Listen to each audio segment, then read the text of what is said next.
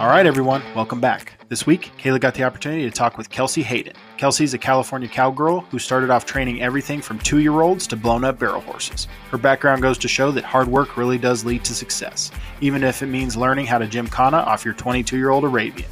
Humble beginnings and hard work have led her to running some of the nicest horses going down the road today. This week's episode is brought to you by K&L Barrel Horses. K&L Barrel Horses is proud to represent two upcoming sires, KL Limitless and Taken on Shawnee. KL Limitless is an owned son of Stoli out of an owned daughter of Anna High and already has money earning offspring in the futurity arena, roping pin, and in mounted shooting. Taken on Shawnee is an owned son of Shawnee Bug, and his foals have won everywhere for futurities the junior high rodeos and the pro rodeo ranks. These stallions sire horses that can win in the speed events, take a long day on the ranch, yet are quiet enough that kids can ride them. All offspring are eligible for the K&L incentive, where we match what you win. Any discipline, any state, up to $5,000. K&L barrel horses put money back in the pockets of the owners and breeders who breed to KL Limitless and Taken on Shawnee. Find them on Facebook at K&L Barrel Horses or visit their website at www.knlbarrelhorses.com. All right, Kelsey, you're up. Kayla, take it away. This is the Money Barrel.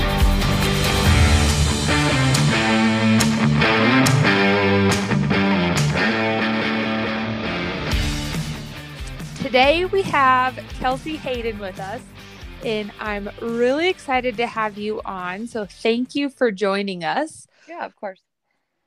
Kelsey is one of those people that um, I feel like I met through Facebook because she has a really bad horse, and I really liked watching videos of Bye. You know, became Facebook friends, and then finally got to meet her this year at the Colorado Classic um, we had people request to have you on the podcast anyways. So it was just kind of fitting that, you know, we finally got to meet in person and then here we are.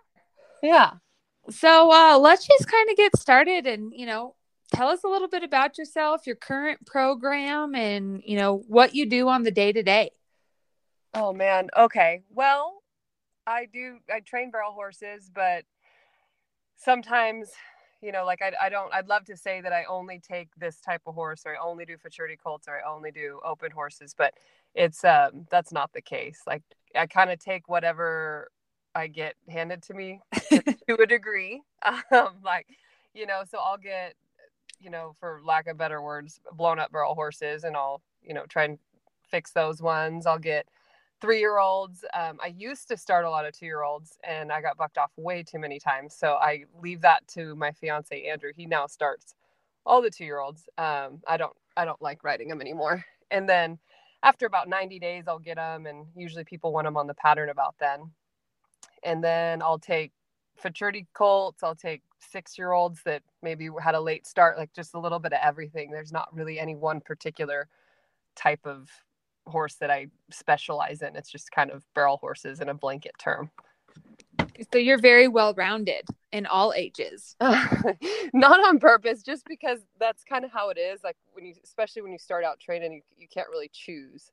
Um, I'm getting to the point now where I can maybe turn away some of the stuff that I don't want to take, but just as a whole, like the whole way, like maybe the last six years I've been doing this, I just kind of had to take whatever people were willing to pay me to ride and most of the time like the stuff that people want to pay you to ride um, is stuff that they don't want to ride. So, very true. Very yeah. true. Yep so i've i've uh i've fought my way through a bunch uh, to get to where i am. And so now I, I feel like right now i'm in a good place. Like i've got great horses even better clients. Like i'm really proud of what um what i've been able to do in the last probably six to eight years as far as like upgrading my the horsepower that's underneath me. So how did you get to training for the public? Like, you know, were you raised around horses and did you always barrel race or did it just kind of evolve into, you know, all of a sudden you have a barn full of outside horses? Um so to be quite honest with you, I was raised in more of a city setting than anything and none of my family was into horses. It's just something like i feel like little girls and horses always have this um, attraction. So i always wanted to ride. I actually started out western pleasure and so i, okay. I rode in a show barn. I never actually showed like Western Pleasure, but the where I was was halter and Western Pleasure, so that was obviously a different speed than what I do now.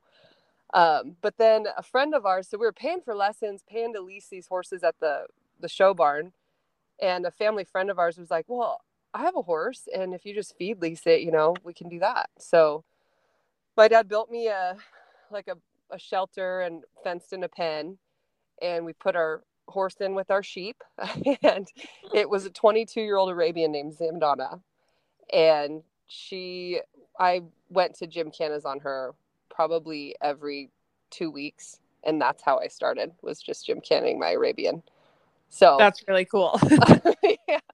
yeah, so it, it really wasn't all glamorous. Like no, nobody was into what I do. I just kind of fell into barrel racing. I feel like because it's such a cheap sport to get into, um, the you know the show horse world is so expensive with just everything that goes with the show horses. You know, they always have to be in training. They always they have to be kind of fancy. You have to have all the special tack and everything. And whereas a gymkhana, man, I had an American flag saddle pad. Hey, I had one of those too. I feel like everybody has had an American flag saddle pad at some point, and I've even won. I've won two more American flag saddle pads since then. So that's awesome. I have enough. But yeah, like we had, you know, nylon reins, nylon headstall. Everything was cheap and easy and all inclusive as far as like, you know, oh, you want to run poles? Oh, you want to run single stake? Oh, you want to, you know, you just, yeah, let's just keep going. And uh, it's cheap and kind of, kind of really, um, it's it's a good place to start if you're not sure exactly what you want to do because it's it's not like you're gonna spend all your money trying to figure it out. Yeah, and that's you know we talk about it a lot on the podcast. Um, you know, just kind of how barrel racing is so open for everybody, but then again, it also is like I feel a little bit of our downfall as far as like the horsemanship side goes and the professionalism oh, sure. side goes. So, how did you ride with anybody, or who did you work under to you know learn how to start these colts? Because I mean, I've seen a lot of your horses, and I've you know seen you run some very very good horses. So clearly you had help or you know coaches yeah. the horsemanship side of things oh absolutely i um the we had a volvo a long time ago that i don't know if anybody's had a volvo but those things are not built to last. And so it always needed repairs. And the repair shop that we took it to was right next door to a horse training facility. And that was terry cochran's place which is actually kind of a funny story because now her daughter kay cochran works for me and helps me and rides for me and all that. Um, but anyway, so I learned to ride with Terry Cochran, and she taught me how to run barrels appropriately. because Lord knows Zamadonna was not the best barrel horse. I think the hardest thing I had with her was trying to get her to run through the first and second barrel on the way home. Because there's a lot of times we didn't quite make it onto a complete pattern. so she helped me, uh, you know, obviously fine tune my barrel racing. And then she told me to get a new horse, convinced my dad to buy me a horse, convinced him that this habit was not going away. Um, which he even in college he thought that I was going to grow out of horses, but uh, not the case. So she was the one that taught me pretty much everything when I was beginning, you know, from riding young horses to, you know, jockeying better, um, you know, that you can't run your horse through 16 times a day. That probably isn't good for him. And she was the one that, that really turned me in the right direction and that was when i was maybe 14 13 years old. So you know like at first i was turned loose with an arabian and then you know fast forward it a couple years that's who got me on the straight and narrow as far as horsemanship. Okay. And then how you know did it kind of progress like when you got into the futurity world and you know like you said you kind of had to work your way up through younger horses, outside horses, you know, to get yeah. what you have now? So I feel like a lot of, I mean, it's obviously a lot of hard work. You know, I've spent a lot of hours in the saddle, a lot of time watching, you know, the barrel horse news videos on, you know, I've always watched Ashley Schafer, Ryann Pedone, Kelsey Lutjen, or Truharn, and um, watched their videos and tried to, and it's hard. Like when you watch a video, it's a lot different than going and riding with somebody because you're like, okay, I think I know what they're doing. And then you try it on your horse and you're like, wait, I don't, I think I'm missing something. So it, it is a lot better to go ride with people. Mm-hmm. But I, um, it's hard. Like being in California, there's not as many people that you can just go to that have all the answers, you know. And there there's some great people down this way, like you know Lindy Stairs, Charlene Ornelas, Katie McCaslin. There, there's a ton of people right here in the Central Valley that that are, you know, very very good and could help me with my horses. But at the time, I didn't know them, so I would turn to those videos, YouTube, like that kind of stuff. You know, as cheesy as that sounds, it really did help me quite a bit. So it's no, it I totally... that, like, anybody from a computer can get better just because you don't know the people that are winning or because you don't live by them or have that opportunity you know you don't have a truck and trailer to go haul to them there there is kind of resources online that that do help yeah i i mean i don't think it sounds cheesy at all because i was the exact same way. I mean i still watch a ton of videos same. all the yeah. stuff that put out. Um but you know i was kind of the same way. I feel like i, I went to a couple clinics but otherwise was kind of self-taught yep. the good and bad side of that. Um you know but watching those videos you definitely can learn more from just sitting inside your house. Yeah.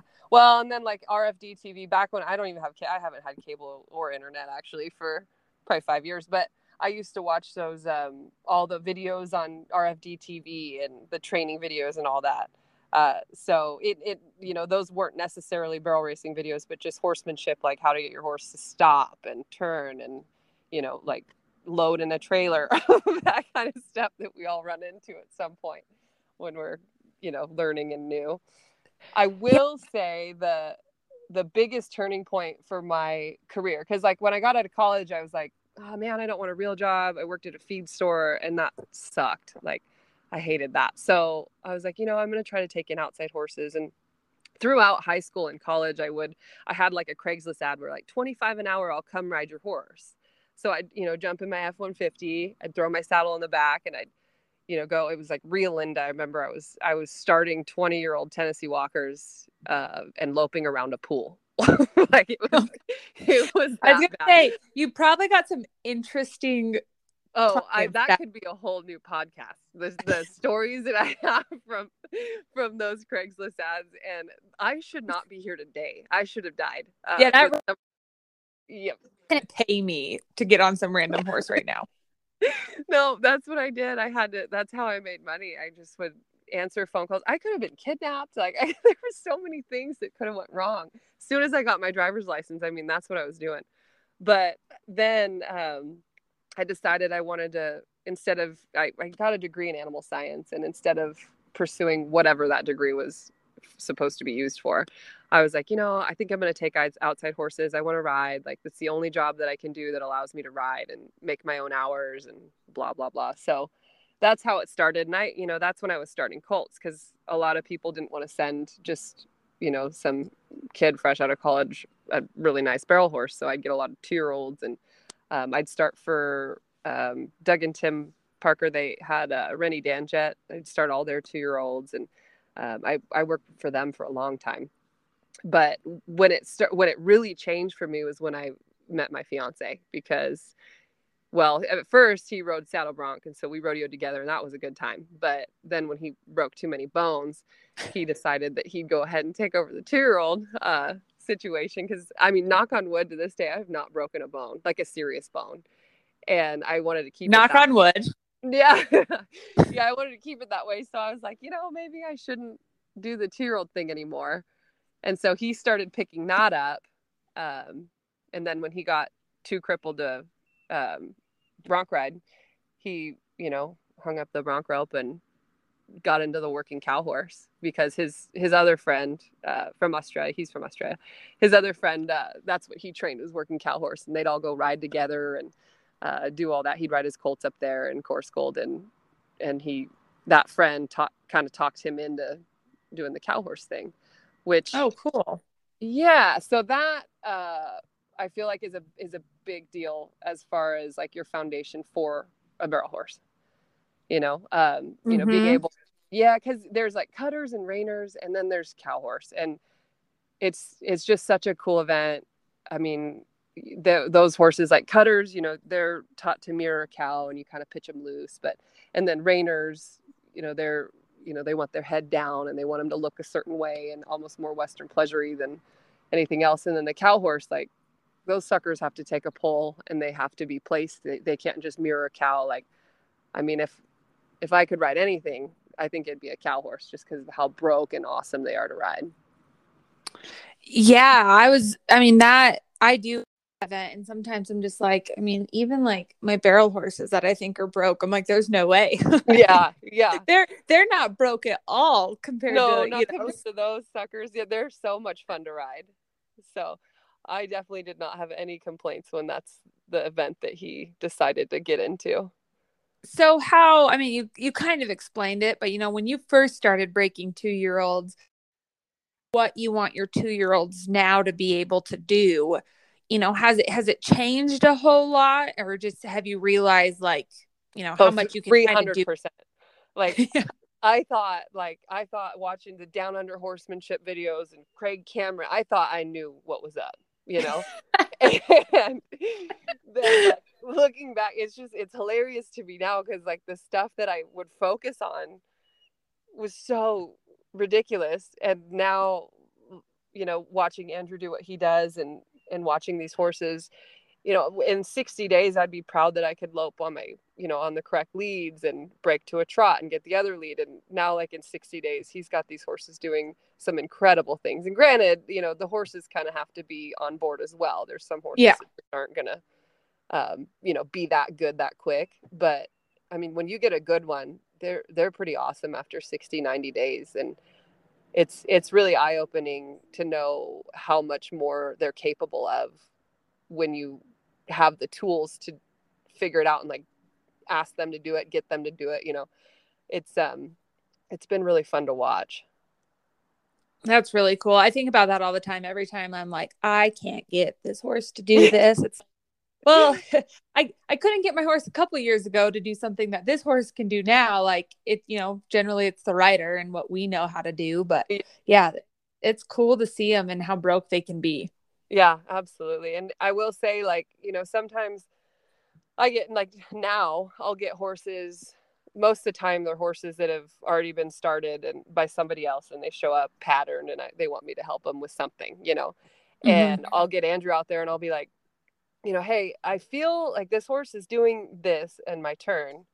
I just don't know where it's starting. And he like he's able to kind of watch him go and figure out, okay, well your horse isn't, you know, he's bracing on your hands here, which is why he's leaning here and like three strides later that's why that's happening is because three strides before, you know, he's not carrying himself correctly. So it's it's been really helpful because he's able to pinpoint maybe a problem. And a lot of barrel racers, I mean, you go, I mean, I'm sure you've rode with barrel racers before where they're like, oh, you know, change your bit or put a head setter on it. You know? Yep. yes. And, I mean, and, I've I've been that person. I've been told that, but I've also been that person. Right. I mean, we all have, and sure, they it works, but it it's more of a band aid than a fix, and mm-hmm. and so mm-hmm. that's where I think that going back to the root foundation of getting your horse broke is so important because you're able to fix those issues instead of just slap you know something on them to patch them through for the next run absolutely and i you know i just think that more and more people i talk to you know just that kind of topic comes up and then you see it at the barrel races and you're like yep i mean you see the girls that run their horses 16 times during exhibition.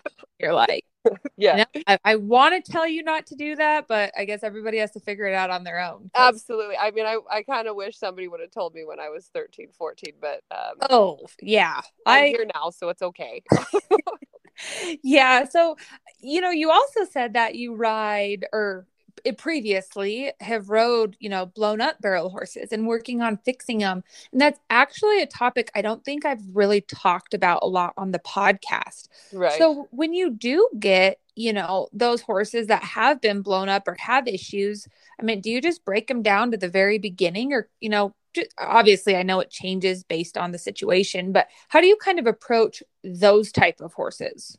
So it just depends on like what their problem is. My least favorite horses are the ones that start their turn too early and want to crash barrels. That's like absolutely my least favorite horse. They're so hard to fix. Um, they're usually so heavy when you approach a turn that they're so hard to place. Mm-hmm. Um, I mean, they're those are tough for me, but I mean, I have got some through it. That I think once they some problems I think once they have it, and if they've been running for six years like that, like it's not going to come out. Personally. Yeah. Um, a lot of them I'll get like that are have bad gait issues or um, you know, kind of run off. yeah. so I, oh man, I if you could just have a video camera, even just like, you know, like one of those game cameras to see my barrel pen sometimes, like you would get a laugh because some of the stuff that we try, like we'll try letting them run by, letting them go to the fence, letting them run up the fence. Let, we'll we'll try stuff just to see, okay, what do you want to do? Like, where's your out? You know, where do you think is your safe place? and it gets a little hairy. I'm there, like in my barrel pen, I don't have a fence at my second barrel. I don't. I just didn't feel the need to fence it, and um, some things never change. My sheep are in my barrel pen with me, so and there's also like a boat parked back there and an old trailer. And the other day, I just and I ended up at the boat with one of them, and uh, like it just plumb ran off with me and got into um, a little bit of a wreck. Like with all the junk that we have piled up in the corner of the pasture.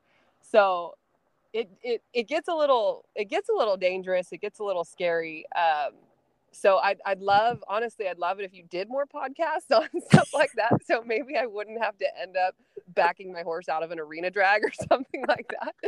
Um, but it's I it's a lot of I think it's a lot of trial and error as far as what's going to work for this typical t- this type of horse, this particular problem. Um, I had one that would run off just to the first barrel, and she would just glaze over.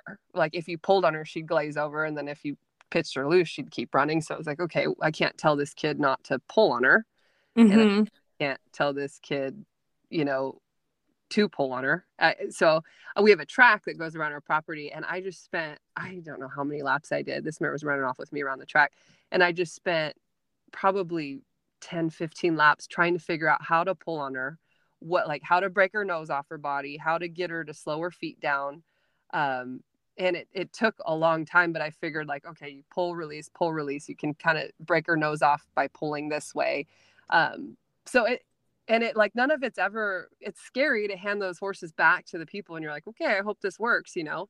Um, yeah. that, i mean that horse ran i i mean i know it's not record setting she ran a 17-8 with the kid and it on a standard and that was a huge deal for her you know it's a horse that go off pattern. Um so it it's really rewarding when you get one of those horses and and you figure them out and you fix them but the whole process of doing it is maybe a little bit life threatening yeah that sounds terrifying like you are way more cowgirl than i am well i you know, you do we all do what we have to do to get paid, I guess. But uh, that's true.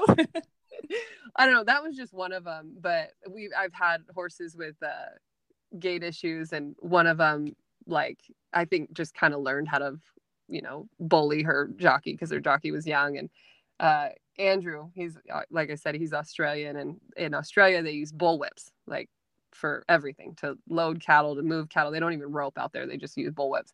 And so he'd come behind me and he'd crack that bullwhip and get her to go into the arena. Um, and we did that a bunch here at the house. She wouldn't go into any arena, his cow horse arena, the round pen, nothing. She wouldn't go into anything. So we used that bullwhip quite a bit. And we took it to a jackpot once, got her in there, and then after that, she she'd go in there, you know.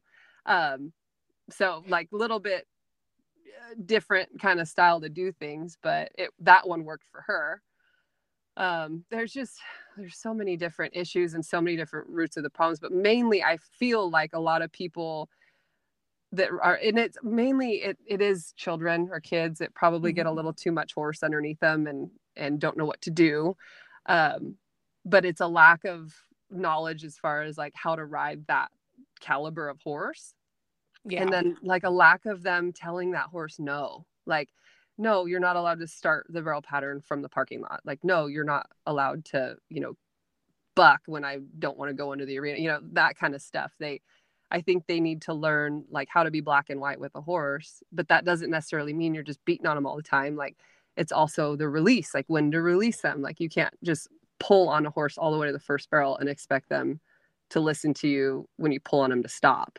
Like, if you're kicking and pulling and then you're pulling and trying to get them to stop, like, there has to be a difference in your cues. And I think that's with children, it's hard because they get scared and they have that fear. And um, a lot of the training and lessons and stuff that are in their head goes out the window because they're scared or they're nervous or you know stuff like that so i think a lot of coaching needs to be done with kids like that on on powerful horses so that that sort of stuff doesn't happen.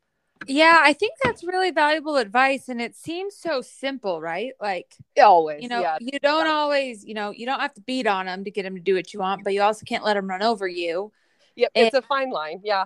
yeah yeah i mean some days you, they really deserve or or they act like they need you know to be handled like that but you know it's especially if you don't or get scared i mean that's Yeah. that is kind of a part and then it is hard to find people to coach or help with you and then all of a sudden you know we have the problems Oh yeah, for sure. And then the coaching at the race. That you know, you're the people ride different at home or in a lesson. Yeah. At the jackpot without anybody helping them. You know that it's there's just it's tough. And I mean, it's really simple. Like three barrels, you go right, left, left, or left, right, right. It's very simple pattern, but juggling all the emotions, the anxiety, the energy, everything like that's the hard part, I think.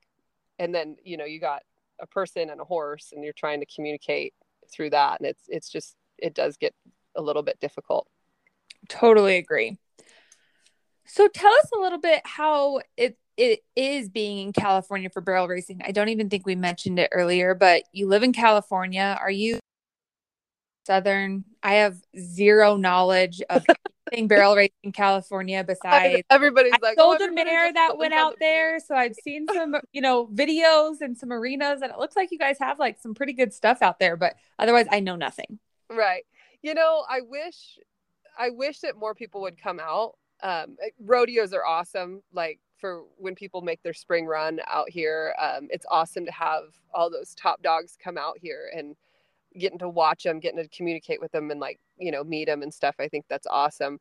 But if aside from that we don't have the big huge we don't have a colorado classic out here. We don't have a ruby buckle a pink buckle elite we don't have um, i don't even think wcra does it. I mean the closest one is vegas.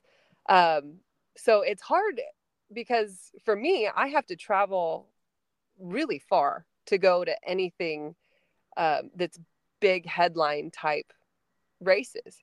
We have, as far as futurities, we have a really good futurity that I wish more people would come to. The CN futurity is awesome. It's in February, and the only thing I don't like about it is it's during the American semifinals. So I have not been able to go for the past three years, but um, that is an awesome futurity. Charlene does a really good job with that. Um, there's one in May down in Porterville um, that's pretty good. There's, you know, there's a couple here and there and then our of course our west coast finals is my favorite race ever they get like 180000 added to it um, but that's like a you know an association finals so it's not really open to the public you can't just drive from texas and come enter that you have to be Oh, okay. I was gonna say I've seen that one. I'm like, Yes. oh, that looks race looks awesome, but I didn't realize it was just a finals for you. guys. yes yeah and that whole deal um, that's a really awesome deal and it's the I, I mean it's the richest race in the west and it's it allows us to run it the money that i feel like everybody in texas gets to run out of monthly you know Yeah. i feel like there's there's such big events out back east like texas oklahoma utah all that way um, but we don't we just have that one really so that part is not awesome about california. Obviously the weather's great not in the summertime here. I'm in central california which is like the valley. Okay. so if like right now currently if you were to turn your oven on to broil and climb in there in the oven that's what it feels like. It's well, today is going to be 109 tomorrow's going to be 13 It's that so sounds dry. awful. yeah it's so dry. It's so hot. I mean it's i mean there's no humidity so that you know that's maybe a positive but uh, as far as summertime like that that's not ideal here but spring is awesome fall is awesome winters are really mild. So as far as like riding you can ride outside year round you know I, I feel bad for you guys in colorado like if you don't have a covered arena or a place to haul to you know those winter months you're you're kind of sidelined. Yeah. Yeah Yeah. but here like out here the the barrel races that we have are and the the arenas that we have are mainly outdoor. Um, they're big standard patterns. I mean, there's some smaller patterns for sure, but they're usually big, wide open, deep, deep ground. Uh, they love their deep ground here, which which does pose a little bit of a struggle for me. Like when I go out to Lazy E in Oklahoma, like that that is ground we don't see anything like that out here.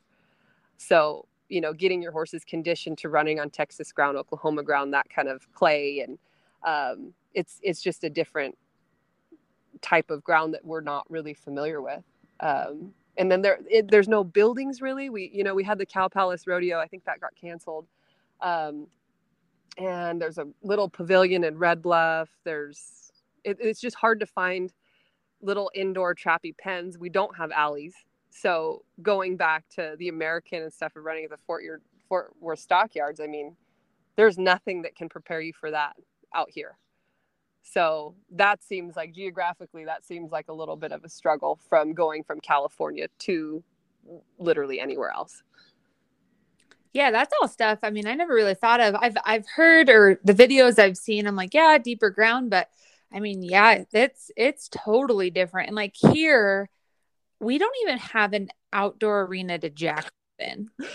there might be there might be one or two that are like privately owned and occasionally have them, but like right. we do not have a public facility that has an outdoor arena to jackpot in.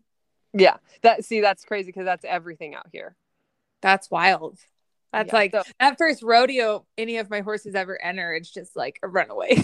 oh, never yeah, run is kind of good watching because either like those horses are on it and running like outstanding, or they're like looking for the bleachers. like, yep. Red Bluff, yeah, Red Bluff is a pretty fun one because uh, that's one of the first ones of the spring, and it gets a little wild out there. But yeah, like you have to have a horse that wants to find a barrel as for these kind of pens. So do you do anything to prepare differently? Because you've done well at Pink Buckle, um, and yeah. you know some of these other Texas things, or do the horses you have? I mean, obviously Bye is great. Yeah. Uh, did just she just you just know like uh, she'll handle it? We'll just go from there. Um, there so there's some big races out here that I don't enter her at just because I know that the ground is so deep and she's never gonna like all the big events that I want to save her for, she's never going to run on ground like that. So like, why would I run her? You know what I mean? Like, and I feel anytime, um, anytime I run her on really, really deep ground, she gets a little short and she might, she might tip or something just cause she gets a little stuck. And then the next run, if I run her in shallow ground, she's a little strung out. So yeah, I feel like she needs to, I mean, she definitely needs to learn how to go from deep to shallow, like day to day. But if I'm, you know, if I've got $500 up at Ruby Buckle, I'll go ahead and skip the deep ground here and just run her at the Ruby because she's, you know, already kind of tuned up for that type of setup. So Makes I. You know, I have a strategy, if you will, for um, how to keep her tuned up and fresh. Because I mean, I and the, the I hate to say it, but I got really sour on the rodeos, and I took her over the fourth last year, and I ran. I feel like I brought the rain with me last year. I it rained at every Cody. It rained um, Killdeer, Mobridge, like all those rodeos that I went to were so wet, and I ran her. and She was awesome, but she'd slip. She'd you know she'd have a stumble coming a third and bow off her third. She'd lose her ass on the backside of second. Like it, it was just, you know, struggle after struggle. And I couldn't really fault my mare for it. It was kind of the conditions, you know. But when I got home, so that was in July, and I, I wanted to go to Pink Buckle, I got home and she was running the 2D. Like she was safetying up. She wasn't quite where she was. Like she wasn't just laying her guts out there like she used to. And it, and it kind of like, I don't know, it, I definitely got sour, but it, it kind of brought me back like, okay, if I'm going to save this mare for these top events, I have a top horse. I need her to stay running as strong and hard and free as she can because they're not going to give it to you. Like these events are so tough. And so I kind of quit going to the rodeos, especially the ones that, you know, were a little wet or the ground was a little dicey, just because I'm trying to save my horse to where she'll try for me at these bigger events that pay so great and the ground's awesome, you know? I I mean I think that's just so smart and more and more you see it, you know, it's it's hard when you have a horse that you feel like can win and is capable to skip the big added money race down the road. Yeah. Um, you know, cuz you you know they can do well. They're fun to run. You know they're going to win something. Um but I mean I think that's really smart like long term. You have goals for her yep. you know you want them to be able to do those things. So it's like, well, I'm not going to enter here, even though it's right next to my house because we wanted to last. And I, I don't think it's hard to get sour at rodeos. That's just a whole different ball game. And yeah, I mean those those horses that learn that try so hard, um, it kind of takes it out of them if they're if they're not yeah. having a if they don't have a good draw or the the setup's not right or you know and like I, I drove all the way to Mobridge, South. I think that was in South Dakota. I don't even know. Yes. And yep. Looked at the ground and it was so muddy. It was so muddy they couldn't get a tractor in there. And there was ruts, probably like a foot deep around the barrels by the first 50. And I was like 90 out. And uh, I just loaded up and went home. And I'm like, this is crazy. Like, yeah.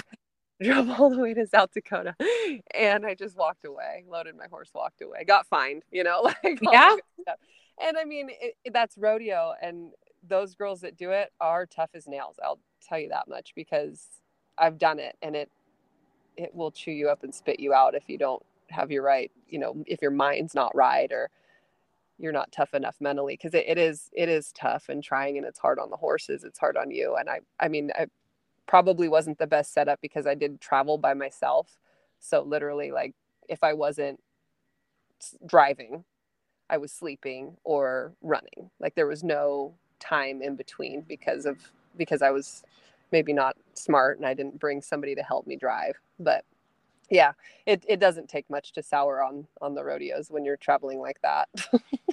no, and you know they are the jockeys and the horses tough as nails. Those, horse, to, those horses are like, they deserve medals. Like I don't. Those horses are insane. Like that Cool Whip horse, I've seen him go win at huge jackpots that you know like those there's jackpot horses and there's rodeo horses and then there's the few that can do both and like mm-hmm. those ones deserve a freaking medal like i i don't know how i think they're just born that way you know yeah ab- absolutely i mean it's it's so fun to watch and it's more all the kudos to those girls and how they manage them and everything because yeah. I was like, I want a rodeo again. And then I watch all the stuff on Facebook and I'm like, eh, maybe I don't.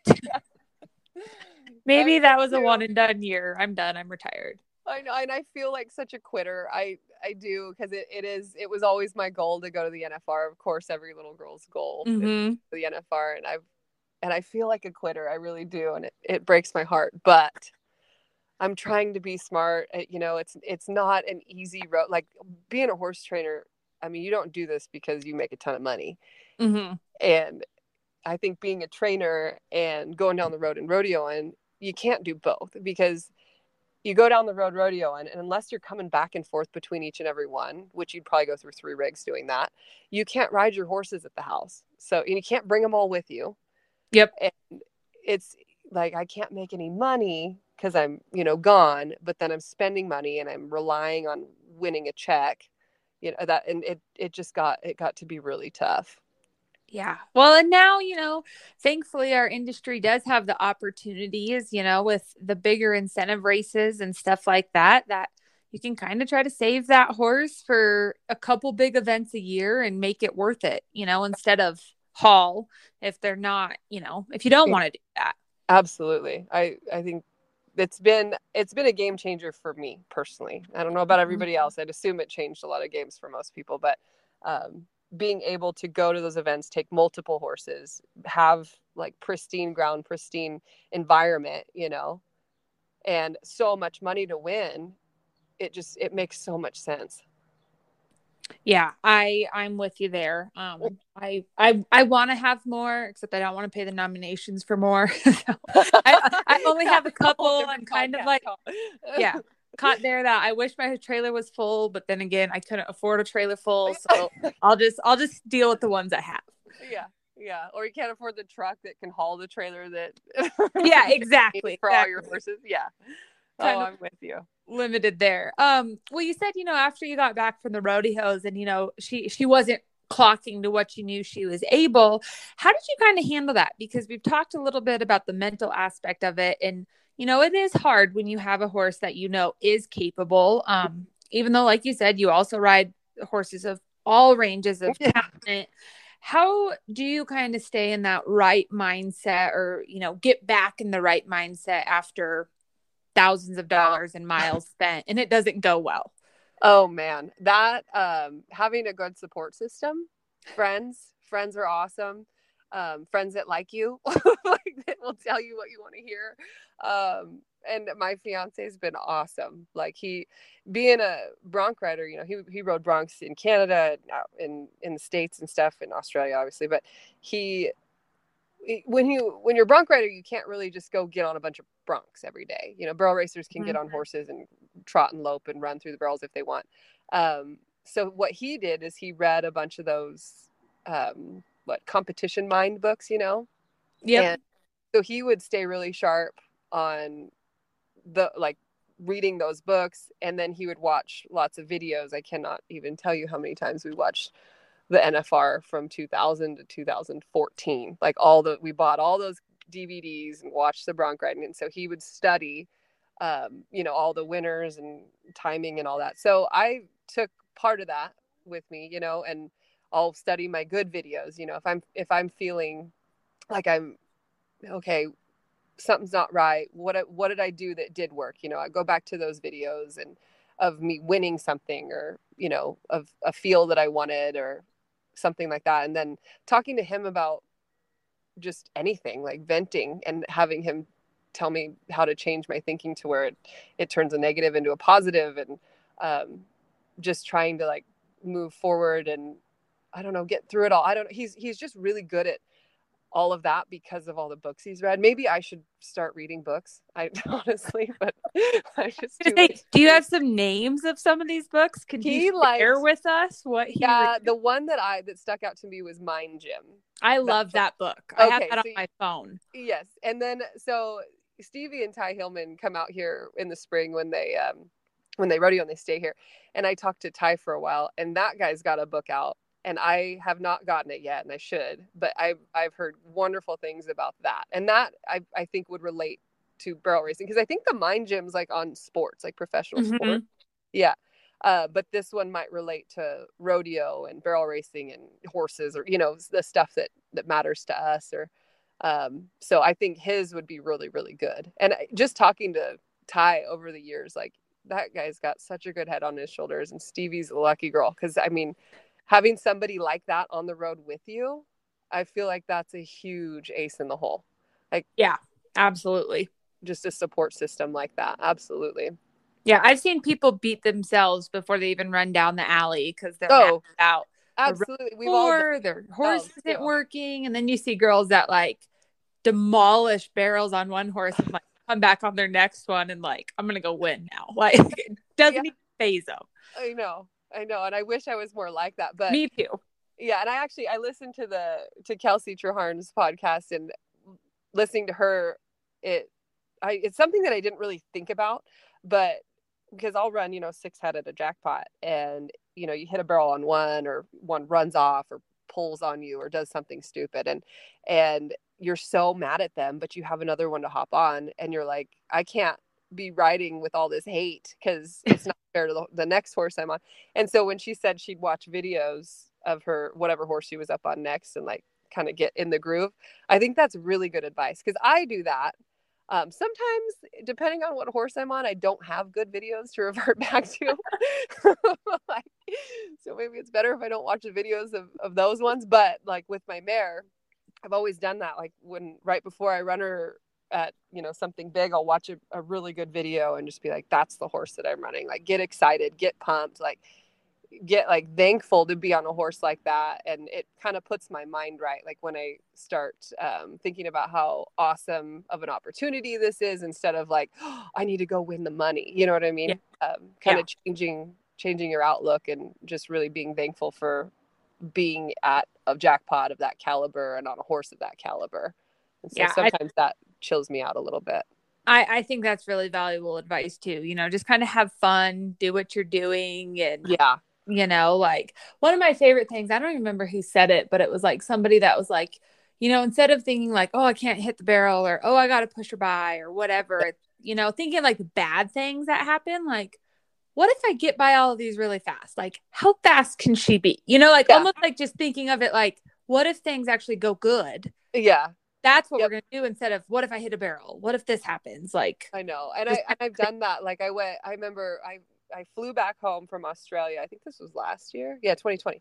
And I flew home from Australia and 2 days later I jumped in the truck and drove straight to Odessa Rodeo because it was a Houston qualifier and I thought like after a month in Australia I would be able to ride and win and go to Houston. Anyways, I, I'm a dreamer, but I, went- I went to Houston or to Odessa and running down that little alley. I'm like, it would really suck if you hit a barrel, Kelsey. And sure as shit, I went out there yep, that's what happens. and I drove all the way home. I was like, that was the what 22 hour drive to, Yeah. to hit a barrel. I mean, it's I've had some I've had some of those stories that um, I've also had I do have good stories. I don't just have bad ones, but I I do know what that's like when you're running down the alley and you're like, oh man, this would suck if I hit a barrel, or oh man, it would suck if I missed this first barrel. You know, Yeah, it's And like you put it out in the universe, and then lo and behold, guess what happened? That's Yeah. what happened. yeah, it, it seems to be that way. So tell us, what are some of your, you know, favorite wins or, you know, your most favorite runs that you've had? Um, I don't know. I haven't like won that many great things, but I did win the West Coast Finals in 2019, and that was unreal. Just because my mare was so young, and I didn't like she'd never been that fast on a standard. She ran, I think her fastest time on a standard before that weekend was like a 17.5. And I, I'll kind of nurse them along. I don't ask for a bunch out of my young horses and uh, she went out there and ran a 17-2 the first round then an o and then a 1 and she won Oh, wow. Yeah and i mean like consistent like outstanding just kind of blew me out of the water. And that like to have a horse like it gives me chills. To have a horse that can is capable of doing that is one thing but to have them Mhm. just all of a sudden jump a half second faster in one weekend like when you need them that's different. Like i she's she's so cool because i've never i never really asked her for anything. I was just like oh she's young you know she's i need to just baby her and she went out there and she's like get out of my way look what i could do Look Yeah. what I do. What was that her futurity year? no it was her one of her derby years i can't remember Okay.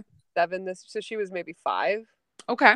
yeah she was five yeah so i ran her as a four year old and she that mare i swear she should have probably been under anybody but me but i i took i remember i took her january of her futurity year i ran her as a four year old i took her to the greg olson and all that and she was like 17 6 17 7 she was awesome for for me for what i Mhm. wanted uh come home and i'm like you know i should go school her down the road here it was like five minutes down the road i'm like I'm, i should go school her at this jackpot because I've been running her so much. I should just go like, you know, school her in some time onlys and make her go slow and pretty and, you know. And I was like fighting myself because it I just didn't want to go. It was cold. And I was like, okay, you know what? I'm gonna take my friend's trailer because it's smaller. I'm gonna take three horses, whatever. Loaded them up. She was in the back. Get to the jackpot. It's like literally five, five, seven miles down the road. I go to unload and the doors open and my mare's gone. And really? Yep. And I freaked out. I mean, there was a lot of things that happened, but I freaked out and somebody was like, uh, was, was there a horse in there? And I just slammed the trailer shut, jumped in the truck and went like went back and backtracked. And I was so scared because I don't know when she came out. The door busted, like the um, the latch busted on that trailer. And I had to backtrack. It was dark. I didn't know if she was. I didn't know if I had to shoot her. Like I didn't know what was Yeah. going to happen.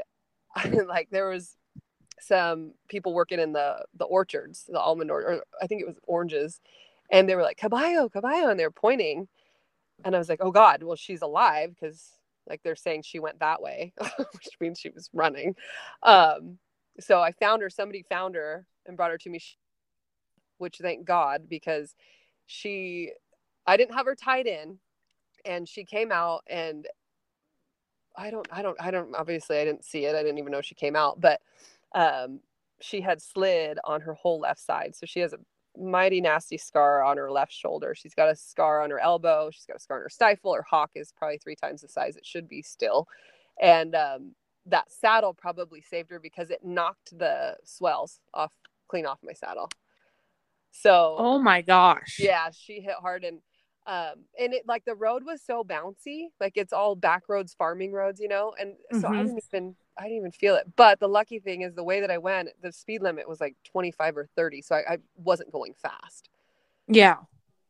But she had to have a lot of time out because she ended up severing the extensor tendon in her hock and then that got infected and then her elbow was sliced open we couldn't stitch it because it was an elbow um, she's body sore but I, I remember i ran her in may so that happened in january and I, I she was healed up and sound. And uh but flexed her off. She was good. Everything was good. I go run her in may and she wins second at a futurity. First run back you know? And i won like 3000 and so i was like you know i'm going to take this money and i'm going to go take her to a different vet and have him go through her, you know? And he's like, Are you running this mare? I'm like, I just did. And he's like, She's her tendon is like completely severed, like this, this, this, all this stuff. Is, is she sound? I'm like, Well, trot her off. He's like, I don't know how she sound. Like she, Oh my god. she was sound. So I gave her more time off.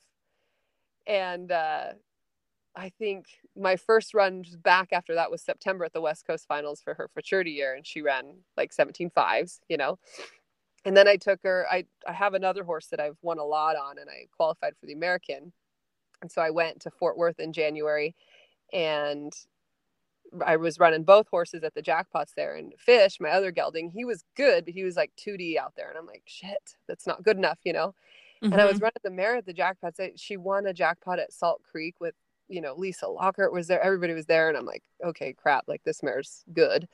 And she won another jackpot, so like at um, the one in Stephenville, Lone Star, I think. And and so I was like, I'm gonna run her at the semis. And uh, she made it back top 35. And I mean, this is like a green colt because she had just turned five and I'd maybe ran her at a handful of futurities her futurity year. So it was um she's just pretty special, you know. I Um, just can't uh, even believe that. Like I'm I'm in shock this whole thing happened because Oh. like I've I've loved Bye Bye since like the first videos you posted of her and like that's crazy. yeah, That's Yeah, why it's- I know, and I feel so bad for that happening, but I mean, it happened. She's okay. Like I have to get over Yeah. it, but I just feel so bad. And so now I'm a freak when it comes to trailering. Like I'll I'll fill up at the gas station, and I if I go inside and I'm like not with my trailer, I'll walk around the whole thing, and just in case somebody thought that they should open the trailer door. Like I'm so weird about my. I door. do the same thing and I've You never had that happen. Yeah, well, and that's the that's the craziest part is that's that has always been my number one fear is like horses falling through the floor or like Mhm. falling out of the trailer or something like that. And it happened to me, and it, it's just insane that I just I just can't believe it happened to me because that is like my, literally my number one fear. And it's like hauling down the road scares the crap out of me. I I've seen so many wrecks. Like there's been a couple wrecks just recently, um, you know, with Jimmie Smith and uh, the Yeah. left Colorado Classic. I drove Yep. by that, and I mean that like breaks my heart when I see that. I just Yeah. feel like every time I get in a truck and get to my destination, I dodge a bullet because I I just I don't know. I'm so afraid of that happening, and the fact that something happened to me within five miles from my house just oh man that that was tough. Like it was it was like PTSD. Like anytime I Wild. Yeah, no, I I don't blame you. I'd be checking that trailer. yeah I was leaving the step- all back the time. for a long time. Yeah. Yeah, well, I mean, obviously she went to winning and she's awesome and you know, she's she's one of the good ones in your trailer and, and we love to watch her. oh, thank you. I, I won't take up too much of your time. I feel like we could talk forever and, and I love it. And so thank you uh, for joining it. But one of my other favorite questions to ask are like, just what are some things that you have to have in your trailer when you leave that aren't saddles, bridles? Yeah.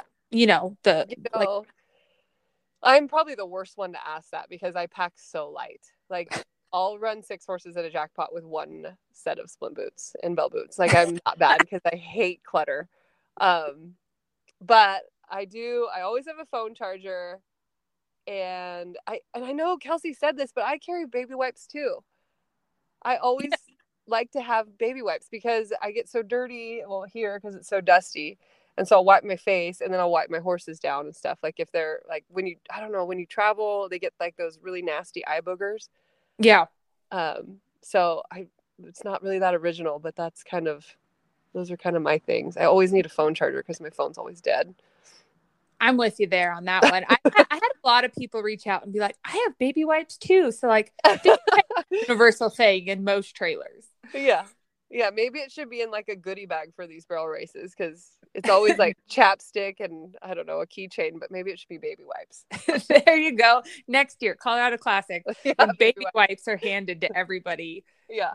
People It'll don't come even know how much they'd appreciate those. I'm telling you. It'll come from this podcast. Yeah. That's awesome. Well, thank you so much, Kelsey, for joining us. Hopefully, are you headed to the Pink Buckle this fall, or you come into this side of the nation? Oh yeah, I'm headed to Ruby yeah. Buckle in a couple weeks. I'll be at Pink Buckle. I qualified for that Breeders' Challenge, which I'm really excited about. Oh um, yes, I have no idea. I didn't even read about it. I just entered it, and um, so I have no idea what to expect. So I should probably start reading the rules. Um, but I'm excited about that. Well, that'll be awesome. That'll be exciting. I've I am, think the Breeders' Challenge is going to be really cool. Um, but well, hopefully I'll see you at Pink Buckle and yeah. We can hang out. Okay. Well, thank uh, thanks, Kelsey. We'll talk later. Okay. Bye.